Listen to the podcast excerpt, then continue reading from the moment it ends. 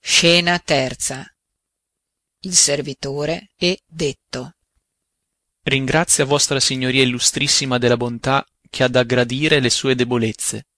bravo signor cerimoniere bravo ora sta facendo con le sue mani un altro piatto non so dire che cosa sia sta facendo sì signore dammi da bere la servo va a prendere da bere orsù con costei bisognerà corrispondere con generosità è troppo compita bisogna pagare il doppio trattarla bene ma andar via presto il servitore gli presenta da bere il conte è andato a pranzo beve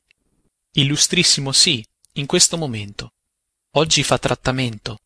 ha due dame a tavola con lui due dame chi sono sono arrivate a questa locanda poche ore sono non so chi sieno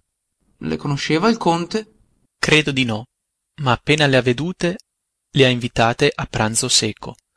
che debolezza appena vede due donne subito si attacca ed esse accettano e sa il cielo chi sono ma sieno quali esser vogliono sono donne e tanto basta il conte si rovinerà certamente dimmi il marchese è a tavola è uscito di casa e non s'è ancora veduto in tavola